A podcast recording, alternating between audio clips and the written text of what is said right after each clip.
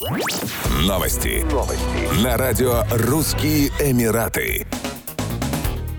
В Объединенных Арабских Эмиратах банду из семи человек осудили за занятие колдовством и обман людей. Осужденные проведут 6 месяцев в тюрьме и выплатят штраф в размере 50 тысяч дирхамов. Как сообщили в прокуратуре, обвиняемые утверждали, что могут исцелять людей. Так, один из них рассказал, что был одержим 400-летним королем джиннов. Остальные подозреваемые также утверждали, что в них вселились духи. Все семеро предстали перед судом по обвинению в колдовстве, обмане людей и хранении материалов, используемых для черной магии. Прокуратура напомнила, что что в соответствии с федеральным декретом законом номер 31 на 2021 года занятие колдовством является уголовным преступлением. Власти ОАЭ также призвали население сообщать в правоохранительные органы о любых подозрительных действиях, связанных с черной магией. Согласно законодательству, колдовством признаются любые слова или действия, противоречащие закону шариата, с целью прямого или косвенного воздействия на тело, сердце, разум или волю других людей.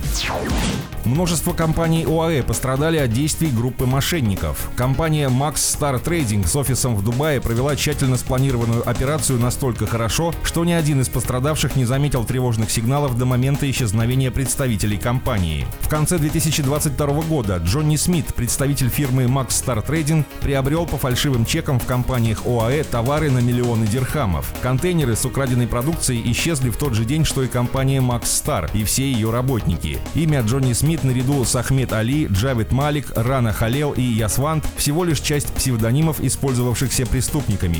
Организованная группа действовала по одной и той же схеме. Мошенники связывались с десятками фирм из ОАЭ для закупок самых разных товаров, от продуктов питания до промышленного оборудования. Первые заказы и сделки оплачивались ими наличными. После того, как доверие было завоевано, компания Max Star стала осуществлять оптовые закупки по фальсифицированным чекам. И только после того, как торговцы не смогли получить денежные средства выявилась мошенническая схема. Офис компании Max Star и склады оказались пусты. Кроме компании Max Star Trading, подобным образом действовала еще одна компания-мошенник Ultimate General Trading.